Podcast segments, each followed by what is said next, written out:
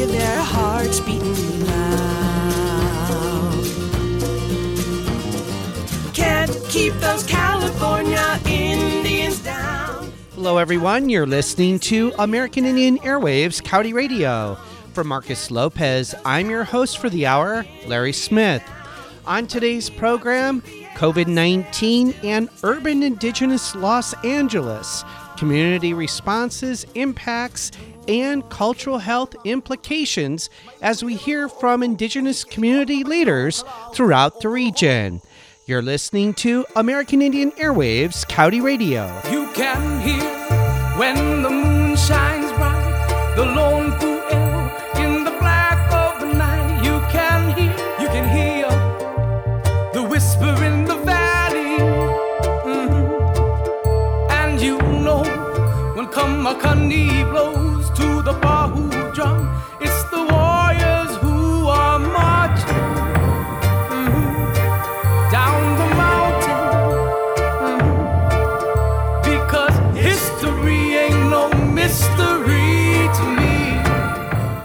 program today on American Indian Airwaves, we go to the heart of the Tongva, Gabarino, and surrounding California indigenous nations of the Tataviam, Chumash, and Acjachemen peoples, known as Los Angeles and Orange County, to talk about urban indigenous Los Angeles communities' responses, impacts, and cultural health implications of the COVID 19 epidemic. The Los Angeles County urban indigenous population is one of the largest urban Indian populations throughout the United States.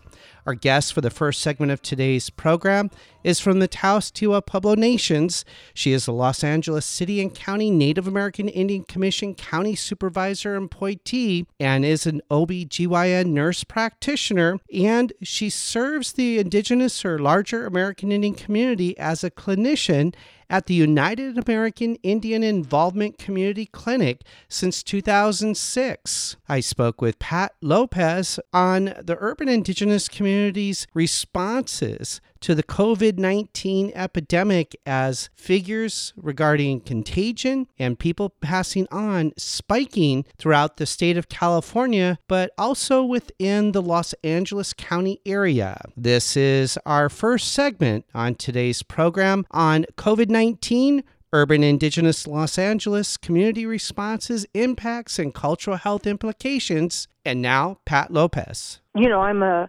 clinician over at United American Indian Involvement for the last uh, 10 years now. And now our population is 100% native, the uh, patients that we accept. And um, they range from infants all the way to very senior citizens, uh, a large percentage of homeless, um, you know, un- unsheltered people as well who tend to live around UAII, you know, for comfort. So at the present time, I'm furloughed, but I do hear from my patients because they also happen to be my friends, you know, and so uh, we're one and the same. I mean, our community is spread over long distances, you know, all over, um, you know, the greater um, LA County area you know, we do come together for social events, for powwow, for ceremonies, for welcoming in new tribal members to get them accustomed to this, you know, the urban setting. So our patients are from 200 plus tribes nationally, and we do take California ancestry. So we do service the California native in our uh, local area as well. But at the present time, you know, we are not seeing our regular patient base. I mean, we are only taking our present clients, no new clients. So, because Dr. Blackwater is the only clinician there now, Wow. you know, since I'm gone, so she can't, you know, can't be overwhelmed. She has to concentrate on our uh, diabetics that are uncontrolled and uh, the consequences of that. And so that's what's happening at the clinic. So for the patients that I would see, and I'm an OBGYN and also family, you know, I, I really, some of them tell me, well, I'm trying to get services at Planned Parenthood or other clinics, but they're so overwhelmed, you know, and so I, I really, really am feeling like I sincerely want to go back and, and be in the clinic to service these patients of ours, but I know it wouldn't be right for you know, for me to do that because my husband is immunocompromised, you know, and I owe it to him to be safe. But the good thing is that our client base, our um, our case managers encourage them to get outside insurance, so they don't have to rely on us, especially for advanced care. And we in the clinic always promote that as well. We say we need you to have insurance in case we have to send you for more advanced care. You have to have insurance. You know, so luckily, you know, they they do have options. You know, uh, they consider you know our clinic their their home base. You know, for and for on many different levels. You know, when we see our clients.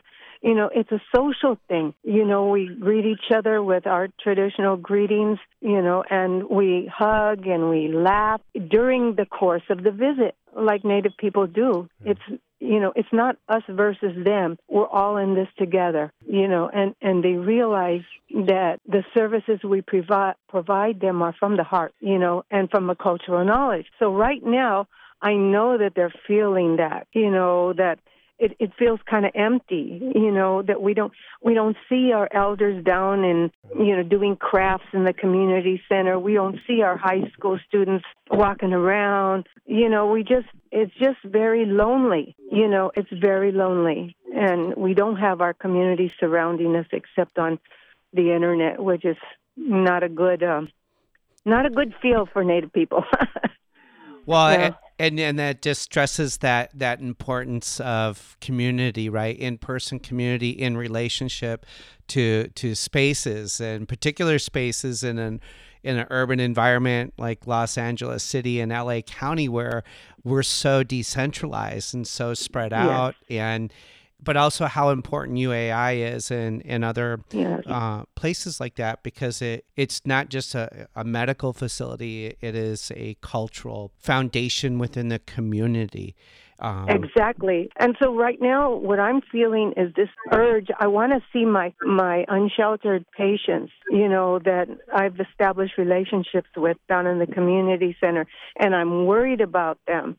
You know, and I don't know what's going on with them, and nobody else at UAII does either. You know, and it, it's just very worrisome, and you know. in addition to that, I was you mentioned uh, or implied the the lack of resources that are available to help various segments of the larger urban indigenous population, and how well is the infrastructure, if you will, at UAI or any other indigenous institutions that uh, would be helping and assisting indigenous peoples and families out here in Los Angeles. And um, you know, I asked that question because I know you know Congress passed right the mm-hmm. Coronavirus Aid Relief Economic Securities Act, and that mm-hmm. allocates about a little over a billion dollars to support Indian Health Services, but Indian mm-hmm. Health Service hospitals. I have um, Yeah. my understanding only 625 beds nationwide, 6 intensive care unit beds, and 10 ventilators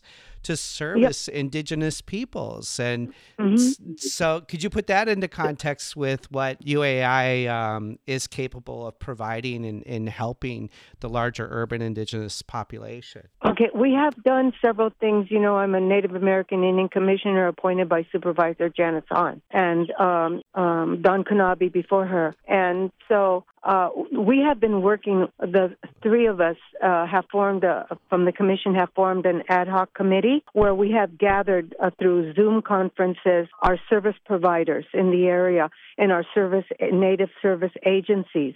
And so we meet online. We share resources, and uh, UAII has created this incredible list of resources for our community. But I just wonder how many in our community, other than the younger ones, I know the elders don't have access to it or know even how to navigate it, but maybe their children and grandchildren can help them out because we have a whole spreadsheet of services to access all the way from interdomestic violence all the way to EDD, employment, uh, you name it, and it's there. And it's been a compilation done over a period of two weeks by our public health nurses and uh, different uh, people in at UAII, and we share that to all our service providers, meaning TANF, you know, uh, temporary assistance to tribal families, uh, Pukúu, uh, Fernandino and Tataviam Nation, Mhm. uh, also Gabrielino Tongva, and anybody else who requests to be online with us, you know, to, I mean, to be at the Zoom conferences that we hold every two weeks, you know, that they could spread the word that these are the resources for you. Get online if you can and, um, you know, access these services. But, you know, a lot of these things are like, I hate to say it, but right now they're a panacea. I don't know anyone who has really been able to get through to EDD for unemployment insurance. You know, I hear from, from like I said, my patients and, and, uh, who have become my friends that you know we try and we try and one person was telling me she was online trying to get uh, her, her unemployment for three hours on hold you know and so all these things that they say that we have they haven't materialized yet. And you know our native population is not used to navigating all these different systems whether they be city county state or federal. You know they're they don't come from a background of that. If they come from the reservations or the villages because they just go to the tribal office and get their services. You know, and one of the greatest concerns in our community at this time, it is keeping safe, but they're able to do that. But what it is is uh the access to um to food, you know, because if you're not getting your unemployment, if you're not working, you know, and you're you're not able to access food even for your children because even though LA Unified and all the outlying school districts in LA County are providing food for the children, it's not always easy or available to have transportation to get to that school site. So uh, one of the the issues is lack of transportation you know and and not knowing how you're going to pay your rent. You know rent is like number one right now. You know our our community our native community has the uh, our is the population with the least amount of home ownership. So they rely on rentals you know and how are they going to pay their rent if they can't work if you know i think there's a there is a misunderstanding that native people get this per cap and they get all this money from their tribes every month. You know that's ludicrous. That doesn't happen except for some of the big casino tribes tribal members. Other than that we don't get a per cap you know. We don't get money to help out with our bills or anything like that. You know we just rely on on uh, the systems that are in place in the areas where we live. You know, but I have to tell you one thing. LA County, since we partner with them and are our official commissioners for the county and the city of LA, uh, the county has come through with diapers and baby wipes and food for our community.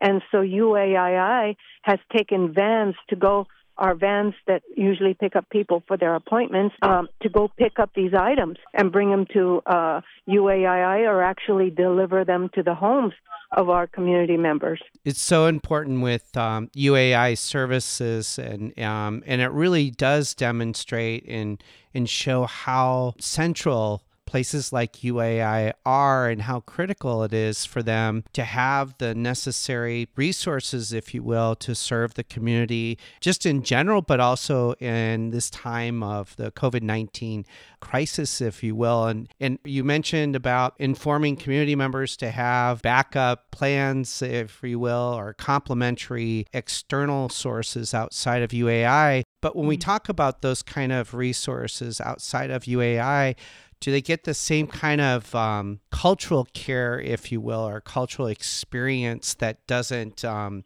aggravate people's um, trauma, if you will, or, or any kind of sickness they may or may not have? No, it does not.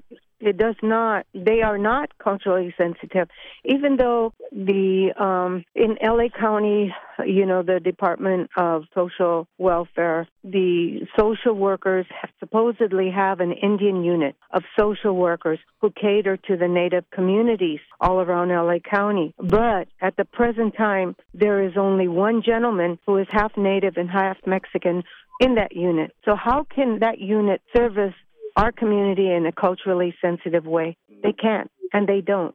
And you're listening to American Indian Airwaves County Radio on COVID 19 Urban Indigenous Los Angeles Community Responses impacts, and cultural health implications.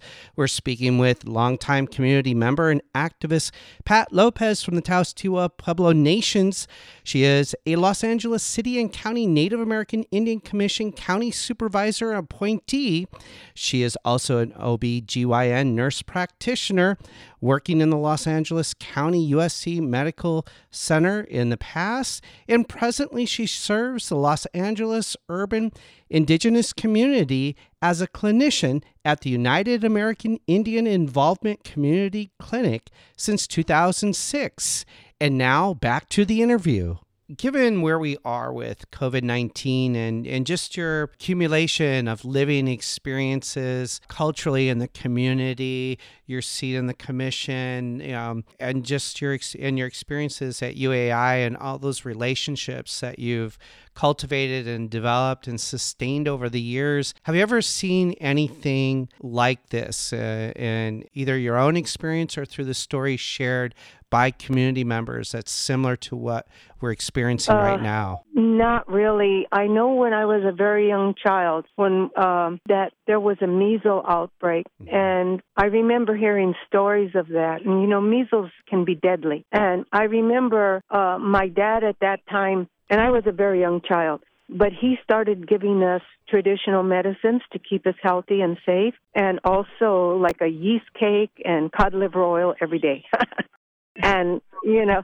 in order to prevent um uh you know us acquiring bac- bacterial or viral infections you know and but no i i don't remember anything like this ever where we were so isolated from our community where you know there were no hugs there were no laughs there was no communicating on a personal level you know on a it, it just this is terrifying i have to tell you yeah. And not only uh, I'm lucky that I have my family around me. I have my son still lives at home, my husband, but there are other community members, elderly, who still live in those uh, hotels in on Skid Row, who are virtually prisoners of their apartments. You know, and it, it just they live on a such a meager uh, amount of in, money anyway. And this is just i don't know this is like uh, like someone told me go and visit the park this was before we had the stay at home. She told me go and visit the parks and the beaches. Go out to nature because who knows how long we will have it. And she really scared the bejesus out of me by saying that, you know, because people are thinking end of world. They are. They truly are. And it scares me because there's so much pessimism. You know, we were we were always pessimistic about whenever the federal government or any government would tell us, "Oh, we're going to bring you this. Oh, we're going to do this for you. Oh, we're going to um, abide by treaty rights." We never believed it because it was never true, you know. And so we we we just we don't believe anything they say. You know, we know that we have to go it alone ultimately with our family and our community. Pat, for our Indigenous listeners and community members out there and non Native folks listening to the show here on American Indian Airwaves, any final thoughts and good words for us? I would say um, try not to be so pessimistic. Keep your traditions alive as much as you can at home and your medicine ways and a lot of prayer. Talk to Creator often and keep in touch with your loved ones back home via internet or uh, cell phones or however you know mail however you can communicate you know don't don't uh, forget about all your loved ones be there for them and they'll be there for you and that was Pat Lopez, longtime community activist and organizer. She is presently a Los Angeles City and County Native American Indian Commission County Supervisor appointee. She's also an OB/GYN nurse practitioner working in the medical field since 1979, and she presently serves the indigenous urban Los Angeles community as a clinician at the United American Indian Involvement Community Clinic since 2006. She is our first interview of a three part segment on COVID 19, urban indigenous Los Angeles community responses, impacts, and cultural health implications. You're listening to American Indian Airwaves. We're going to take a short break and we'll be right back. We are circling, circling together. We are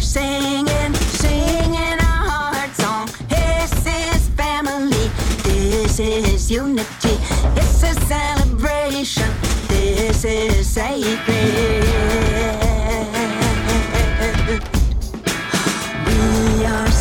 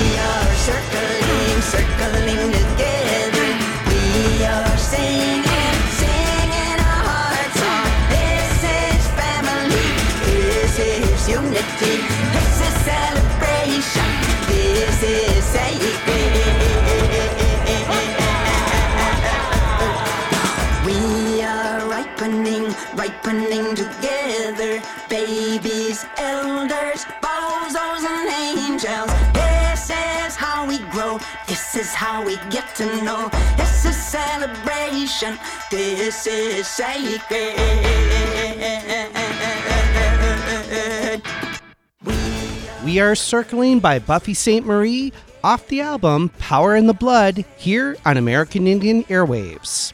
In the next segment of today's program on COVID 19, urban indigenous Los Angeles, community responses, impacts, and cultural health implications, I speak with Dr. Andrea Garcia from the Mandan, Hidatsa, and Iroquois Nations. She's an appointed commissioner with the Los Angeles City County Native American Indian Commission and works with the Los Angeles County Department of Mental Health in the American Indian Counseling Center and is a board member for the United American Indian Involvement in Los Angeles. I spoke with her regarding the work that she's doing and what she's experiencing in terms of providing services to the larger urban indigenous Native American community. And now, Dr. Andrea Garcia. I'll take this from two levels. Um, the provider level, I work at the American Indian Counseling Center, which is a part of our LA County Department of Mental Health. And from this perspective, much like all of our other Native agencies, we are seeing people um, in person on an emergency basis only. So basically, all of our work has shifted to telephone. What I have been seeing personally, and this might not translate to all of my colleagues, but um, I have found that with our patient population, accessing them via phone is not always that easy. I heard some colleagues say, like, oh, yeah, our no show rate is like, you know, down to zero now. But for me, the few times a week that I'm in here, I found that it's harder to get a hold of my patients, and I see them for like medication management. And so, from my perspective, it's a little worrisome because I can't get a hold of them. But the people that I am able to talk to, I've heard that there, you know, there's obvious concerns having to do with food insecurity. So, really, a lot of it is um, sort of social determinants of health needs. So, food, accessing unemployment. I've heard that that online portal is overwhelmed, and some folks haven't been able to access those resources for weeks. And so they're worried, you know, real genuine concerns about not being able to pay for rent or, you know, buy the necessities. I would say those social determinants are the major things, as well as other things like accessing diapers for their little ones. As for the mental health perspective, some people are, you know, taking it in strides, while others, um, you know, certainly seem more anxious about the situation in general. I would say, from the community perspective, wearing my commission hat, we have felt the need to do something. so, um, we first thought that um, holding a community webinar, we streamed it on Facebook Live on March 23rd. We thought that that would be helpful to sort of translate, if you will, the information that's already out there. But beyond that, we thought it was important to convene our direct services organizations in order to let them tell folks like the shifts in their services and any additional resources that are available to the community. So we had a lot of organizations represented. Uh, this included United American Indian Involvement, American Indian Counseling Center, Southern California Indian Center, PAPU, uh, who am I missing?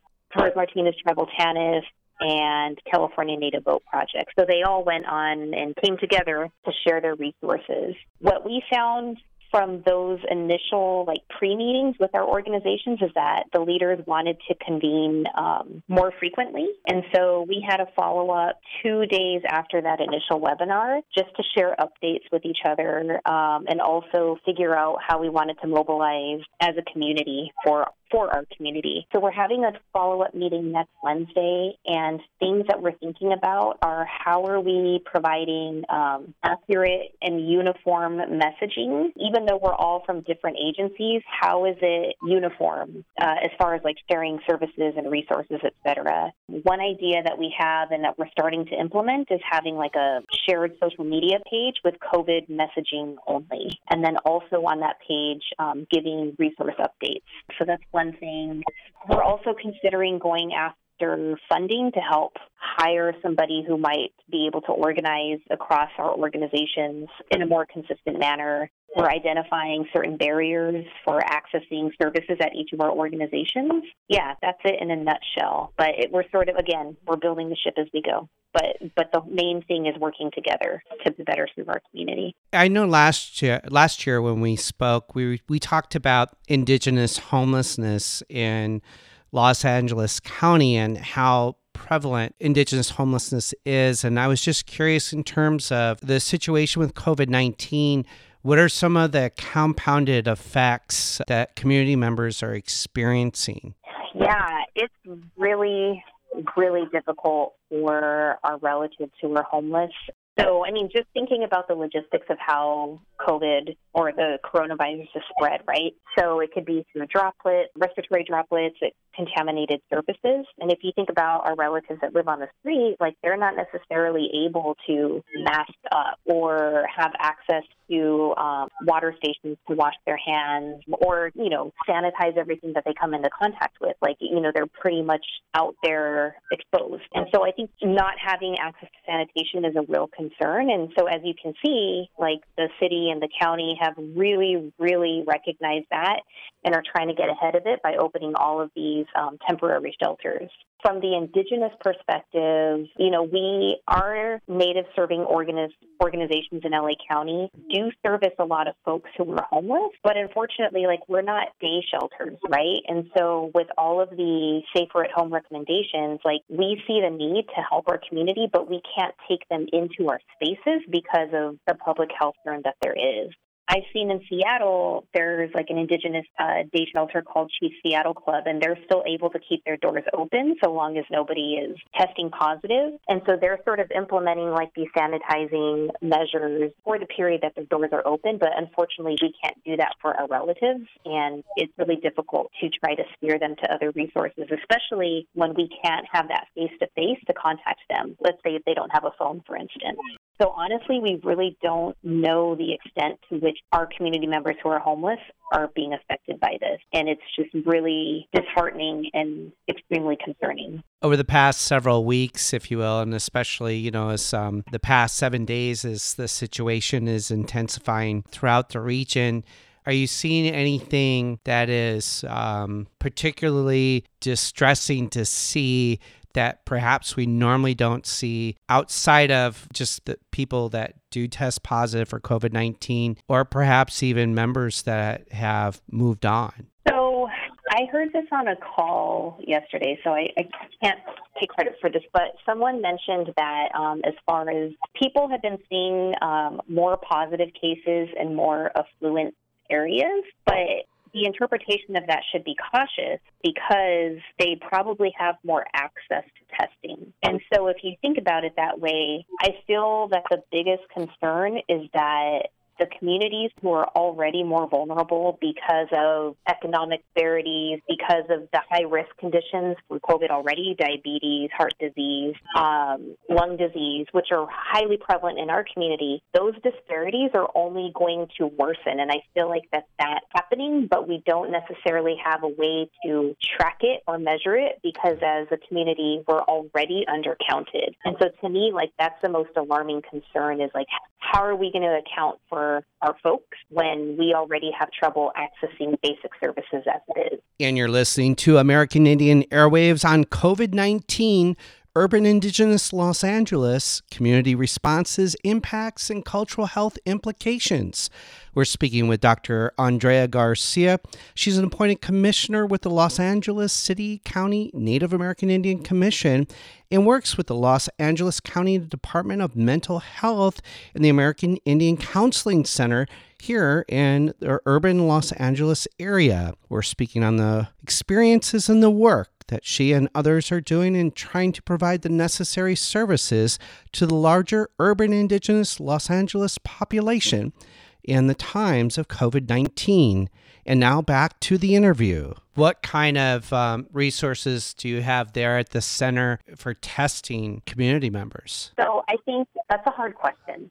And I, the reason why it's difficult is because I feel like, um, as I mentioned earlier, more and more labs are getting access to testing kits. And so I feel like if you're lucky enough to be insured, you might have a carrier who's able to do the testing. If you're not, then LA City, for instance, like they have a portal where you could log in. I actually referred a colleague to it the other day. Like if you're a high risk individual, you could log into this portal and schedule a test but you have to live in LA City. You have to meet the criteria of being high risk and like have the symptoms. So it's all kind of touch and go, and I don't think there's like a uniform way to access it. Plus, the other thing is that not everybody is going to get tested because the presentation of the disease is so different. So if you're a mild case and you have fever but sort of mild upper respiratory symptoms, the advice now is to stay home while your symptoms are mild. If it becomes more progressive and you're short of breath, then you call your provider and then they can refer you, you know, as necessary. But not everybody who has mild symptoms is necessarily going to get tested again because of the the deficiencies, but it depends on the situation. In terms of the work that you're doing with the larger urban indigenous communities, what kind of um, recommendations are you and um, AICC making for community members, just in general, and also for just uh, for community members that are dealing with compounded men- mental health issues, if you will, as a result of COVID nineteen. So, for example, you know, folks finding themselves unemployed, underemployed, or perhaps overemployed, and and of course, if you're overemployed, that means you probably work in an occupation that elevates your your risk exposure to COVID 19 and also increases your probabilities of put, being a potential carrier of COVID 19? So I would say in general, and uh, again, I don't want to speak for all of the agencies, but based on the webinar and what they've reported, everybody is still open for services, just in a different way. So if people are experiencing increased distress, whether it be mentally or physically, like we still are, like our message is we're still open, please contact us. And even though we might not be able to see you in person, depending on the situation, like we're here for you. And I think the community has responded beautifully in trying to be, trying to give that physical connection and, and quote unquote physical connection in virtual ways. And so you see programs like 7Gs having like their virtual workshops, Indigenous Circle of Wellness also planning on doing that and having support groups. But I think the resounding message is reach out. And if you are healthy enough, like, you know, check on your elders, check on your neighbors, but call us because we're, we are still here to help you. And where can people go to reach out if they need assistance um, or services? Um, it depends on the services. so if, if people are experiencing increased anxiety, depression, et cetera, you know, of course, American Indian Counseling Center is here in Cerritos, and we are um, still taking new patients and obviously seeing our existing ones. And the same goes for Seven Generations at United American Indian Involvement. That's their mental health program. Also, we can't forget about Indigenous Circle of Wellness, you know, headed by Monique Castro. Those are pretty darn good culturally sensitive mental health services. You know, physical health services, of course, would be the clinic at United American Indian Involvement. And then I think what's really important and most pressing on a lot of people's minds is the, again, the social determinants of health. And so what are what services can help their immediate situation. And so we think of our entities like Torres Martinez Tribal TANF, who um, supports families with children. And then we have other organizations who can provide one stop emergency services and provide food, diapers, other supplies like that. And you're listening to Dr. Andrea Garcia. She's an appointed commissioner with the Los Angeles City County Native American Indian Commission and works with the Los Angeles County Department of Mental Health and the American Indian Counseling Center here in Los Angeles County. She's speaking on COVID 19, urban indigenous Los Angeles community responses, impacts, and cultural health implications. You're listening to American Indian Airwaves. We're going to take a short break and we'll be right back. The human awakening uh, together, brothers and sisters.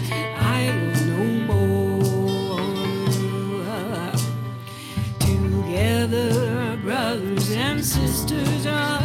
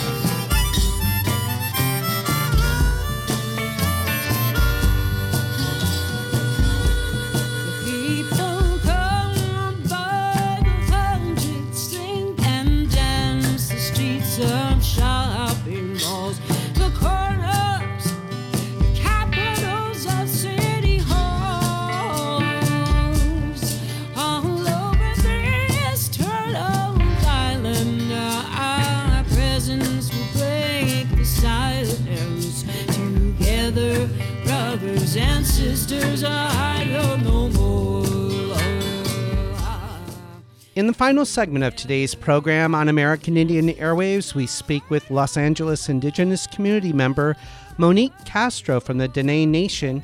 She is founder and CEO of Indigenous Circle Wellness. I spoke with her recently regarding how the larger urban indigenous population is addressing the abrupt and sudden changes to their lives and the cultural health implications of COVID 19. And now, Monique Castro on COVID 19, urban indigenous Los Angeles community responses, impacts, and cultural health implications. it's interesting because what I'm experiencing with my the clients that I see in my office, um, or actually right now we're doing teletherapy, so we're not seeing each other physically. But the folks that I'm connecting with, the, the clients that I work with, as well as like the larger community, what I'm noticing is a mix of different of different challenges, and actually some in some cases um, some positive reactions to it. So, for example, I being in Los Angeles in a very fast paced, kind of always on the go environment, folks who are usually struggling with trying to like slow down and get grounded are finding that they're having that opportunity right now to actually like connect with themselves in a different way and being really creative in how they're using their time. And then for other folks, it, it's creating a lot of anxiety, especially around like health anxiety. So if someone's noticing that they have like a stuffy nose, because we're in like also um, springtime, right? And so there's allergies. And so I'm noticing a lot of folks like spending, they're just having a hard time even with like small symptoms symptoms of what could potentially be COVID. And so, I mean, it's important to obviously be very like mindful. Like, is this,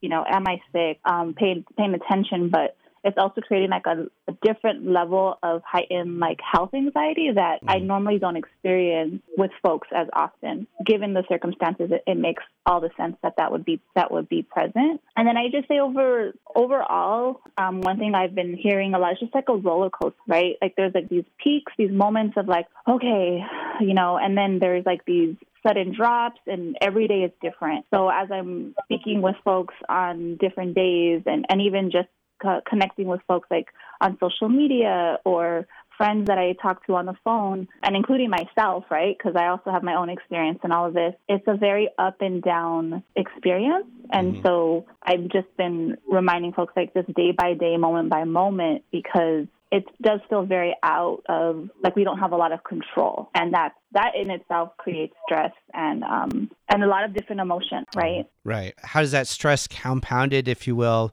in terms of what you're seeing in regards to Indigenous peoples perhaps uh, abruptly being unemployed, underemployed, or or even overemployed if if there's even situations like that because if you're overemployed, there's a good chance you're working in an occupation, you know, like yourself and others in the community that places you at high risk for exposure to not only COVID 19, but also places you in high risk of being a carrier of COVID 19. Yeah, absolutely. I think that is one of the things that is um, well.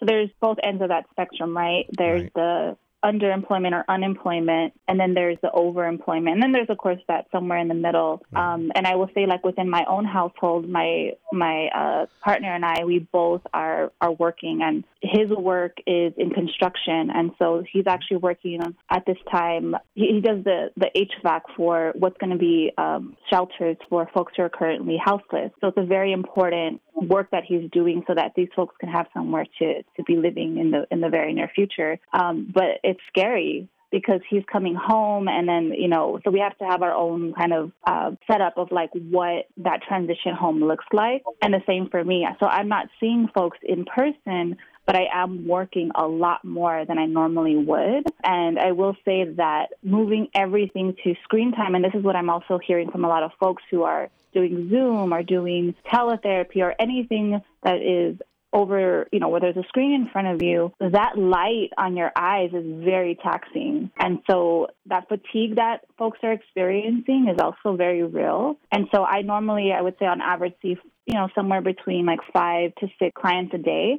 And I would say at, by four, I'm like really exhausted. And it's not so much of what is being shared on the other end. I mean, there's heavy stuff, absolutely, but it's that sitting down in front of a screen for so long that's really hard. And that is also, you know, our, our children are experiencing that as well. They might have a little bit more stamina when it comes to having screen time because a lot of the things that they do are usually on electronic, but it's a, it's a different type of, of exhaustion that folks are experiencing. And that has an effect on our overall health and wellness. Well, you're talking about uh, family dynamics, and I was curious in terms of the indigenous cultural mental health, if you will. How is that in- impacting family dynamics, especially with with most families, you know, um, under mandate to stay at home and you know maintain good social distancing practices? So, how is that adding to or compounding uh, the mental health situation with indigenous peoples in the area? Yeah, you know, I think because as Indigenous people, we we are really great at showing up for one another, and most of us have lived with multiple family members. You know, that that has kind of been the way that that we live, right? So we have like aunties and uncles and cousins and all of that. You know, everyone living together or close in close proximity, and so in some regards, I think that we're very much well equipped to be together and show up for one another, right? Now, the challenge with that, though, is we're also not used to maybe always being in the same space at the same time together as frequently as we are right now. So patience, are, patience is running low. Um, frustrations around, you know, just boundaries and, and space in, in a home um, can create, you know, conflict. So I will say that overall, uh, folks are just experiencing higher conflict, just like bickering. And in more severe cases, right, where there might already be domestic violence or other challenges in the home, um, that is also heightened. So I don't want to not acknowledge that there's challenges as well, but there's also great. I'm also seeing how, because we are very collective and interdependent and we support one another, I'm also seeing like just really amazing creativity within households as well. And just in the ways people are showing up, where for some folks who um, may not have that experience living with others and, and supporting each other in that way, it's really, it, it's, it's more taxing for them. And you're listening to American Indian Airwaves on COVID 19 urban indigenous Los Angeles, community responses, impacts, and cultural health implications. We're speaking with Monique Castro of the Dene Nation. She is founder and CEO of Indigenous Circle Wellness. And now back to the interview. Are you seeing um, any specific type of pattern emerge as a result of the COVID 19 situation that is perhaps more pronounced or aggravated as opposed to some of the other effects as a result of the COVID 19 situation? Again, it, it varies from person to person. Sure. Um, and some things that I've I've heard is folks who are generally the ones who show up to support, um, who are like the ones folks who are like when we're thinking even back to Standing Rock, like there is the folks who like got items together and like ready to to donate them. And right now, because we're in this quarantine and because we're a community that likes to give and to support one another, there's a lot of, in some in some instances, guilt around like I I'm sitting on my couch and I I can't leave, but I want to be able to help. How do I help? What can I do? Right. So one, um, there's desire and a need to give back and not being able to do that. And that's hard right? Because we there's folks who want to do that. In other cases, folks are having um, what I'm also noticing is a trend around, um, as I mentioned earlier, just around like the health anxiety. And now that we're also at the beginning of the month, right? We're in April. This I know for myself, it became like more real. Like, wow, there's bills that need to get paid. Like, how are folks shifting um, the needs around finances, right? So all these things create stress, anxiety, potentially some depression. So you know, I think we're still very early on in like what the the, the long term effects are going to be. But the current things, um, we kind of go through phases of like this sense of urgency, the fight or flight response, right? And this right. is what we've seen in the stores where folks are trying to get the things that they need. And then now I'm I'm starting to notice for some folks, it's like, okay, how do we make the best of the situation, especially with in California? We know that schools pro- is not going to go back into session, right. right. So it's like, okay, this is not just a two week change. This is potentially a several month change. And how do we really make those adjustments? And also, in, in speaking about adjustments and the fact that you're experiencing Indigenous people's frustration, if you will, of having to um, stay at home and be placated or situated in one fixed space.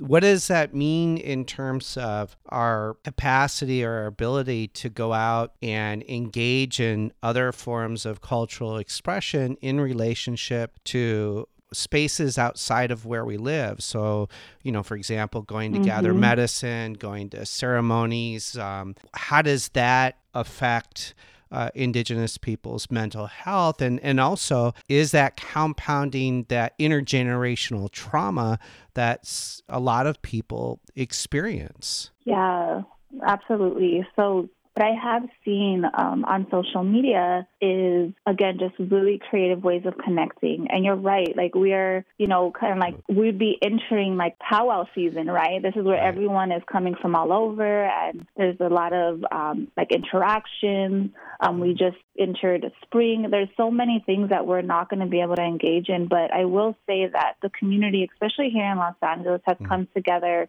in really creative ways. Like, I was, before our call today, I was texting with our beading facilitator here that we normally have in person, and we're kind of figuring out how do we do like a virtual beading class and get the materials out to the beading students. So something again, a lot of the things that we've never done before. Right. Um, I know that I I've been following folks doing like virtual powwows, so different dancers Right. sharing their their dances and songs. So you know, again, getting creative to to meet our cultural needs because that is so important to us and that's a huge part of of our wellness is the inclusion of our culture. So you know, just seeing how folks are are finding. Um, yeah, just creative ways to show up. Um, and and then I, I would say even like uh, and, and again social media right like it's it's Right. helpful to have access to it it's also really um, exhausting to be on it for too long so I also uh, you know know that but I will say that there's a lot of folks in the community who have never done anything virtually Right. right. um, and are and are doing um, like our learning curve was expedited quite quickly to to meet the needs of the community. Um, Right. I've seen uh, cooking classes done. I've seen, um, like I mentioned, like powwows. I've seen. Um, ta- I did. I facilitated a talking circle two weeks ago uh, with Native women. Um, we're going to have another talking circle, a virtual talking circle, um, in about two weeks from now. So we're we're we're meeting the needs in a in a new way. Well, I, I'm also wondering too is that so many of us out here in the urban Los Angeles community, if you will, from you know LA County, Orange County, and the surrounding counties. Uh, you know, uh, we live away from our traditional homelands, and so because of this situation, you know, we're seeing. Um, ceremonies, you know, canceled left and right um, back home, and you know, a lot of these ceremonies are they are culturally significant, and they're ceremonies that happen at particular times for a reason, and and and so, a you know, we're not being able to travel back home.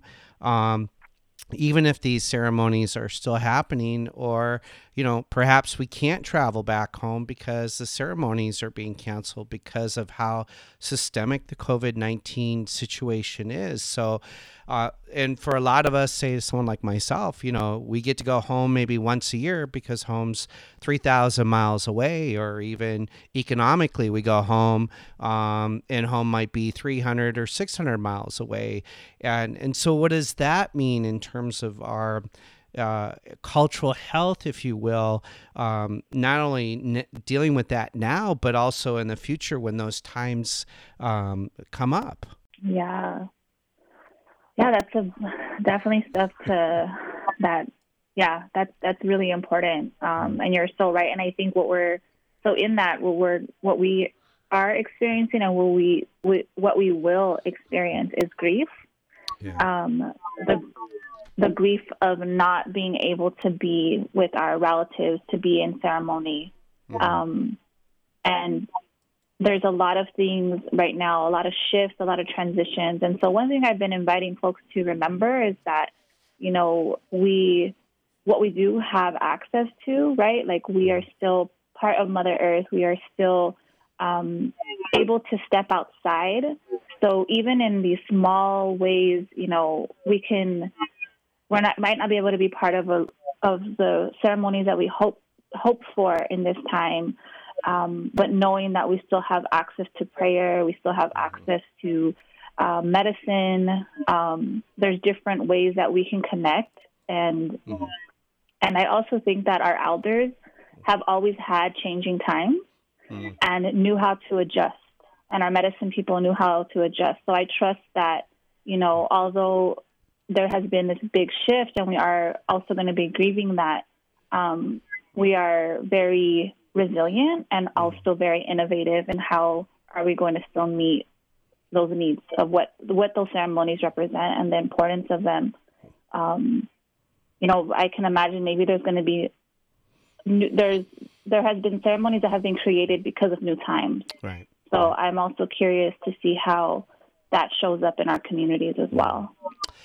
Monique, any uh, additional recommendations for our, our listeners and then uh, any contact information for the work that you do as the founder and CEO of Indigenous Circle Wellness?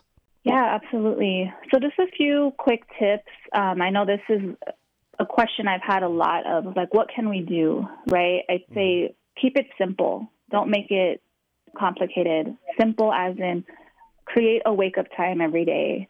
Have a small routine. It doesn't have to be a complex routine um, or a schedule. Just something, some type of like, what time do you wake up in the, in the day? What time is lunch? Right? What time? Um, even like, what is is news hour? the news is sharing a lot of information. It could be very draining and overwhelming. So limiting the amount of intake of the information and knowing where your sources are coming from um, can make a big difference. And then all, and of course, like just taking care of yourself, drinking water, having, um, you know, eating and, um, and doing some type of physical activity. Those things are going to make a big difference. Um, and also, as I mentioned earlier, is we still have the ability to step out of our homes, even if it means, you know, stepping outside and getting some sunlight, you know, spending some time with the sun for five, ten minutes, it's going to make a big difference.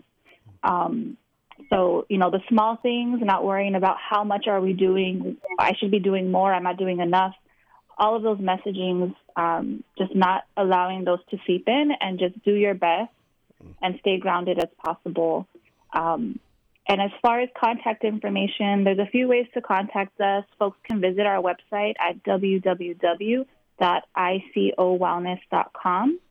And we also are on social media, so Instagram, Facebook, and Twitter. Um, and our handle for Instagram and Facebook is at Indigenous Circle Wellness.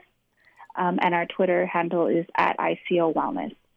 So we hope that folks connect with us and uh, continue to yeah, be mutually supportive to one another at this time virtually. The moment of silence is over. And that was Monique Castro, founder and CEO of Indigenous Circle Wellness, speaking on Indigenous wellness in the times of COVID 19. And that concludes our show today on COVID 19, Urban Indigenous Los Angeles, community responses, impacts, and cultural health implications. A special thank you to our guest, Pat Lopez, Dr. Andrea Garcia, and Monique Castro. A special thank you to our musical guest, Arigon Starr, Koopa Aina, Buffy Sainte-Marie, and Profe, and the band Blackfire. American Indian Airwaves is mixed and mastered in the studio of Burnt Swamp Studio in Signal Hill, California. For Marcus Lopez, I've been your host for the hour, Larry Smith. Until next time.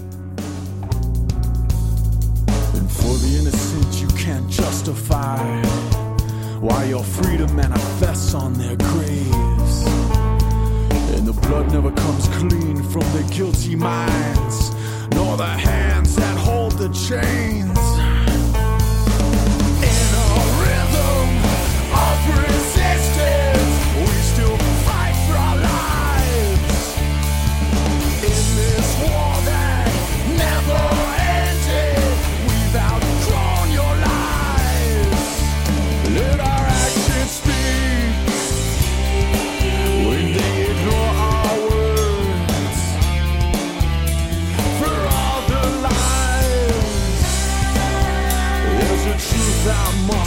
After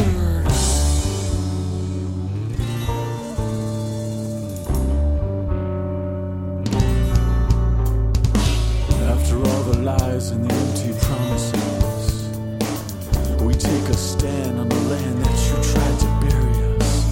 For all the pain and all the suffering, we take a stand. We take a stand. We sleep against our fears. Endured. Wearing our souls on a thread. The moment of silence is over.